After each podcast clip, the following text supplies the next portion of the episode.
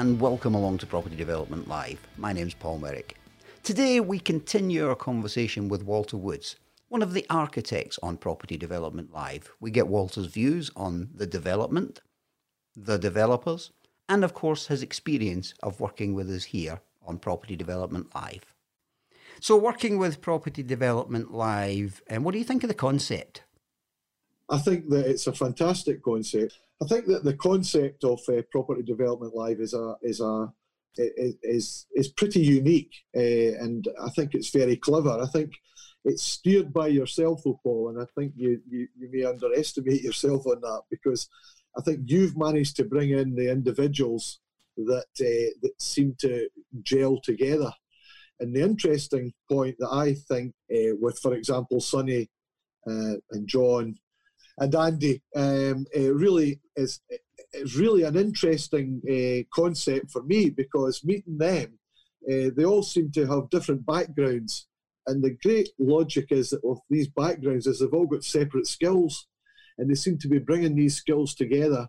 And and I think we're now tying them or attempting to tie them together uh, into a development brain and getting that knowledge between all of them is is has worked really well. I feel. I mean, they, they all are obviously like-minded, even though they've got nothing in common uh, on a professional basis before they uh, started to, these ventures. And I find it uh, really rewarding and very clever.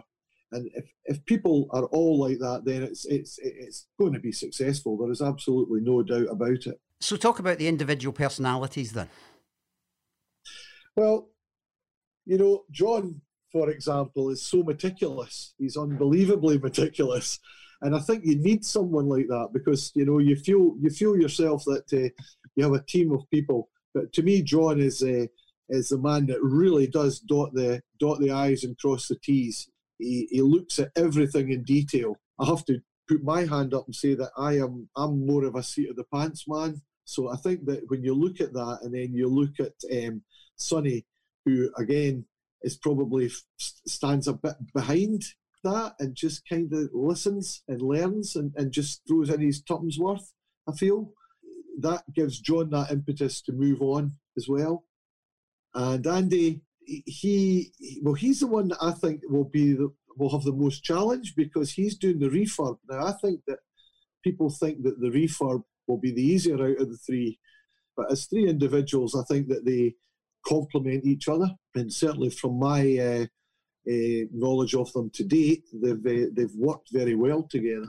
Would you like to talk a little bit about the project itself? Yeah, um, the project itself, it's uh, something that you brought to us, but it was um, it's quite an interesting project because it's a it's an old Scottish water pumping station.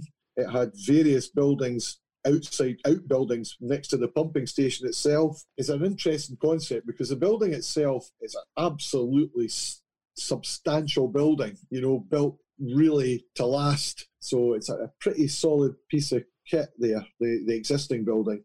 Now, it all, obviously had all these exist, uh, uh, additional buildings added to it, which um, you have uh, economically removed from site. In, in the interests of um, ecology, I think you've managed to reuse probably 90% of these, which again is quite ingenious because I would have said that lots of these property developers would just come along and just pull everything down and get rid of it. Whereas you've been able to repurpose these buildings, the portal frame buildings and things, which I think is pretty ingenious, to be honest. But it's now left a, a really good site. It's it's sitting in a kind of woodland area, and it's got this real nice uh, rural feel to it, I think.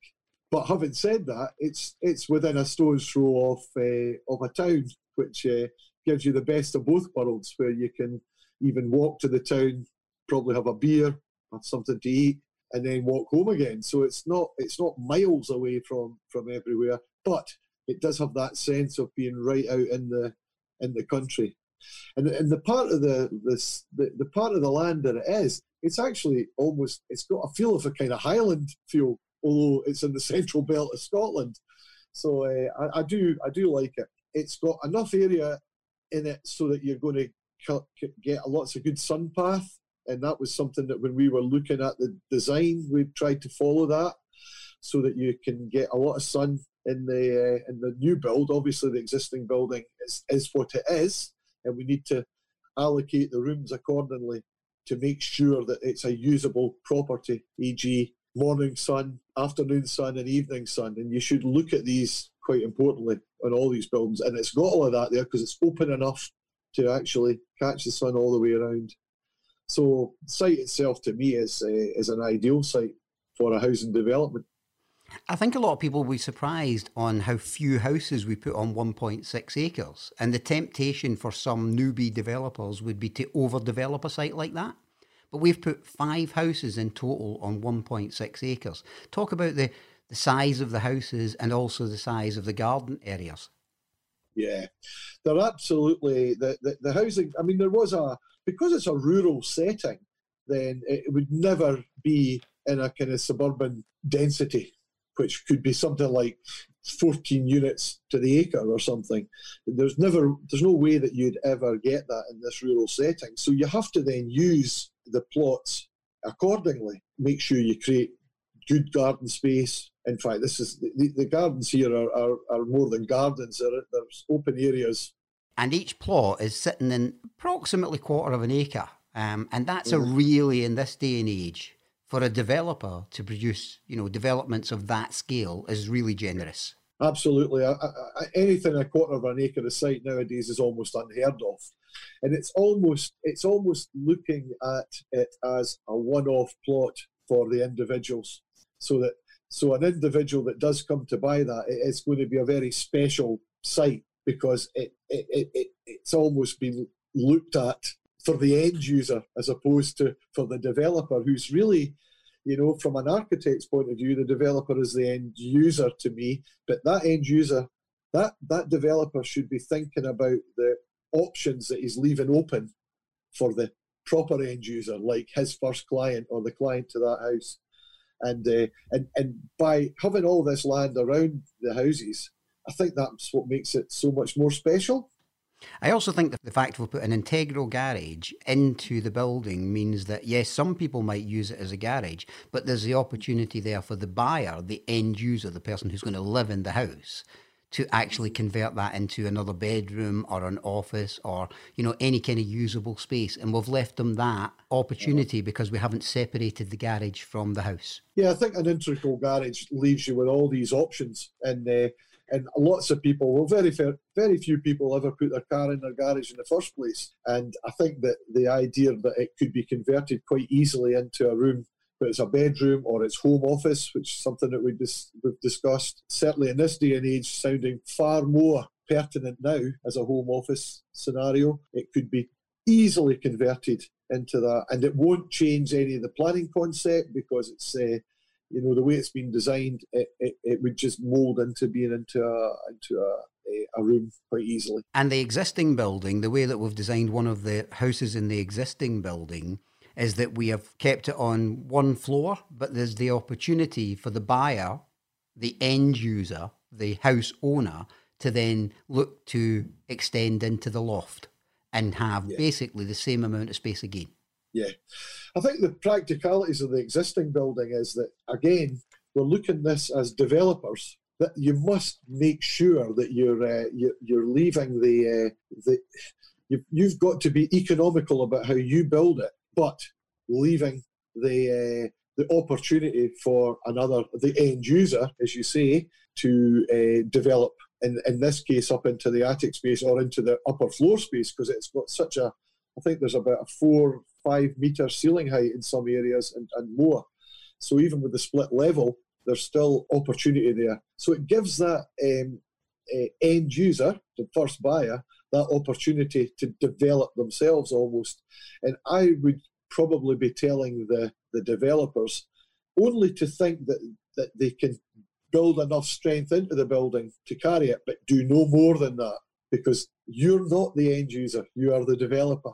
And you must remember that. You must remember that even when you're developing new properties, and we've discovered this in our 25 years' experience, is that if you are too prescriptive about the development that you produce, in other words, you have produced a house that there is no scope to do anything with, then yeah. for a lot of buyers, particular type of buyers who will buy rurally, that yeah. will never appeal to them. They want to buy this brand new shiny house from you, but they also want the opportunity to make it their own and perhaps add some value as well. I would agree totally. Uh, I think that, um, that, that that you should believe, and, and this this site in particular should be that that's the way you're selling it. You're selling it that somebody can put their own stamp on it at the end. And I think that you look at things, you look at the spaces which we've created, and it, that gives them that space. They can then take it from there. We put in nice kitchens, nice bathrooms, and then they are allowed to, to develop it further the way they wish to see it. And that, in some cases, is up the way or out the way or converting the garage.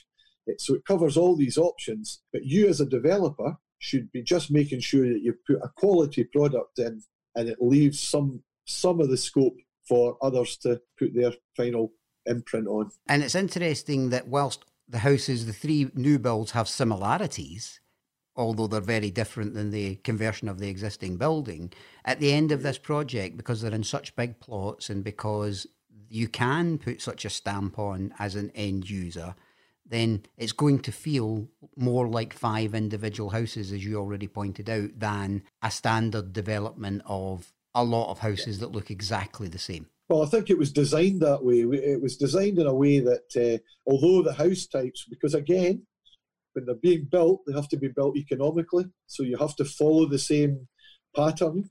Having said that, from a planning point of view, they may look similar, but they'll be used differently, or they can be used differently, I should say, depending who the end user is. But these houses are all individuals. There is no doubt about it. They are individual houses and and they will attract individuality when people move into them, whether it's on year one or year five, they will. But there is still a link between the new housing and the existing building, because the existing building we want to try and bring up to, to look like a more modern concept. So it will go from a industrial building to look like a domestic property, but it will just have that different scope because of its proportion so, what's the most interesting thing you have found about working with Property Development Live so far? I think the interesting thing is the, is the flexibility because if you're working with property developers in, in, a, in, in the big scale, all they want is to push numbers. It's a numbers game. But I think that uh, Property Development Live are looking at this concept far on a far more approachable scale. And if you do that, then I think there's the, the possibilities become immense because each individual understands that. It gets itself a good name for being a more thinking developer. So talk about the property development live team then. That's that's myself and Martin and obviously the developers that you're working with so far. Talk about it as a team and talk about how you see the interaction in that team and the roles in that team. Well, again, I think that the, the as a team, uh, in this case, it's, it's using all your knowledge, using your knowledge, Paul, and, and, and using these guys' knowledge. And, and uh, I think there has to be someone that drives it. There has to be someone at the big, at the top, just making sure that you get people started. I mean, there's so many things in a development that nobody sees at the end.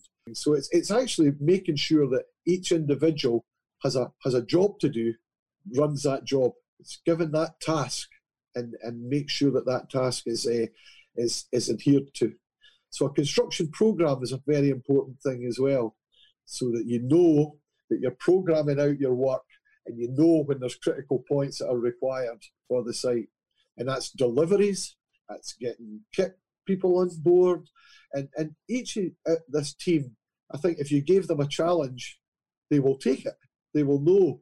If I said to you, I think John should be dealing with the kits here. I'm sure uh, you know you would hand that to John and it would be done.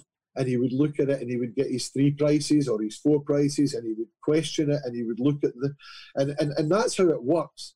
And and from the I'll say from the top, you know, with uh, Paul and you, Martin, is that you guys, your knowledge is to make sure that these guys are uh, are just keeping themselves on the on the straight and narrow and understanding where they're going. And that's where I think you come into the team as well, Walter, because you know, as far as I see it, you know, I brought this concept to you some time ago and said, yeah, I want, you know, I want to roll this out. I want to help people become developers. I want to show them the right way to do that. And I want to work with them and you to work with them as well. And between ourselves, we have over 50 years experience in development. And I think that that's right. And yeah, I, I, I, even though depending where we come in and out of it, I, I would like to see myself as seeing this these developments progress by even making visits to site and just seeing how these guys are doing. And uh, and I think as a practice, I think you know that we're always there for you because at the end of the day, the end product is what the architect's designed, what the developer has developed, and what the end user likes. And everybody's happy with that, then we should all have said that we've done our jobs properly.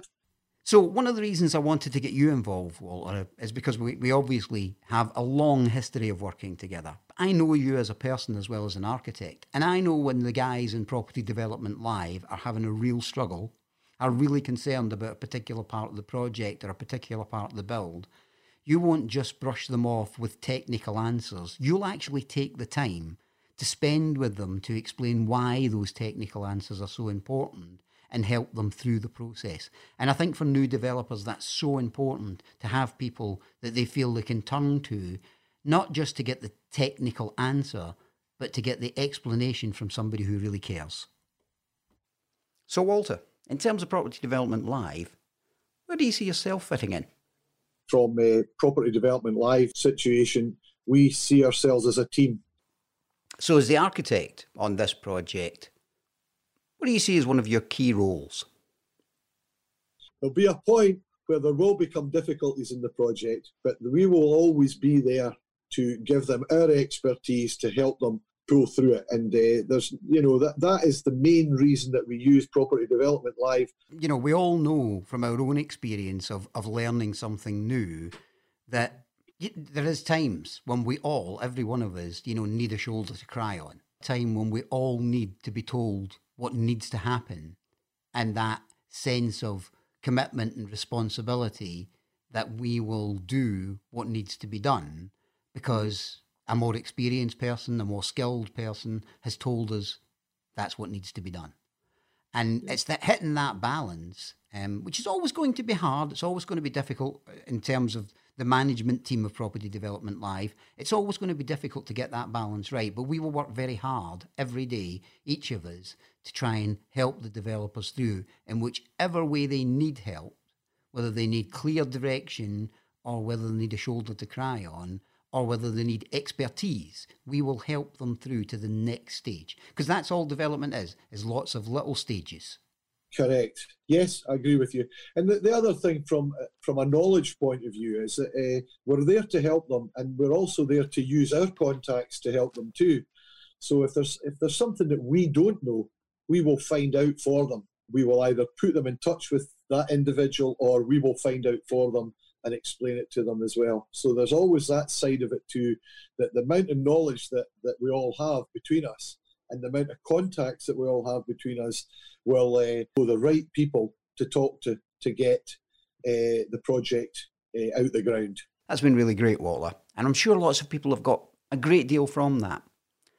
And if that's piqued your curiosity about Property Development Live, then don't forget, as well as the podcast every week, you can join us on the Facebook page and on the YouTube channel to learn more about the project, to learn more about the developers, and to learn more about the concept of Property Development Live. From me, Paul Merrick, though, for this week's podcast, thank you and goodbye.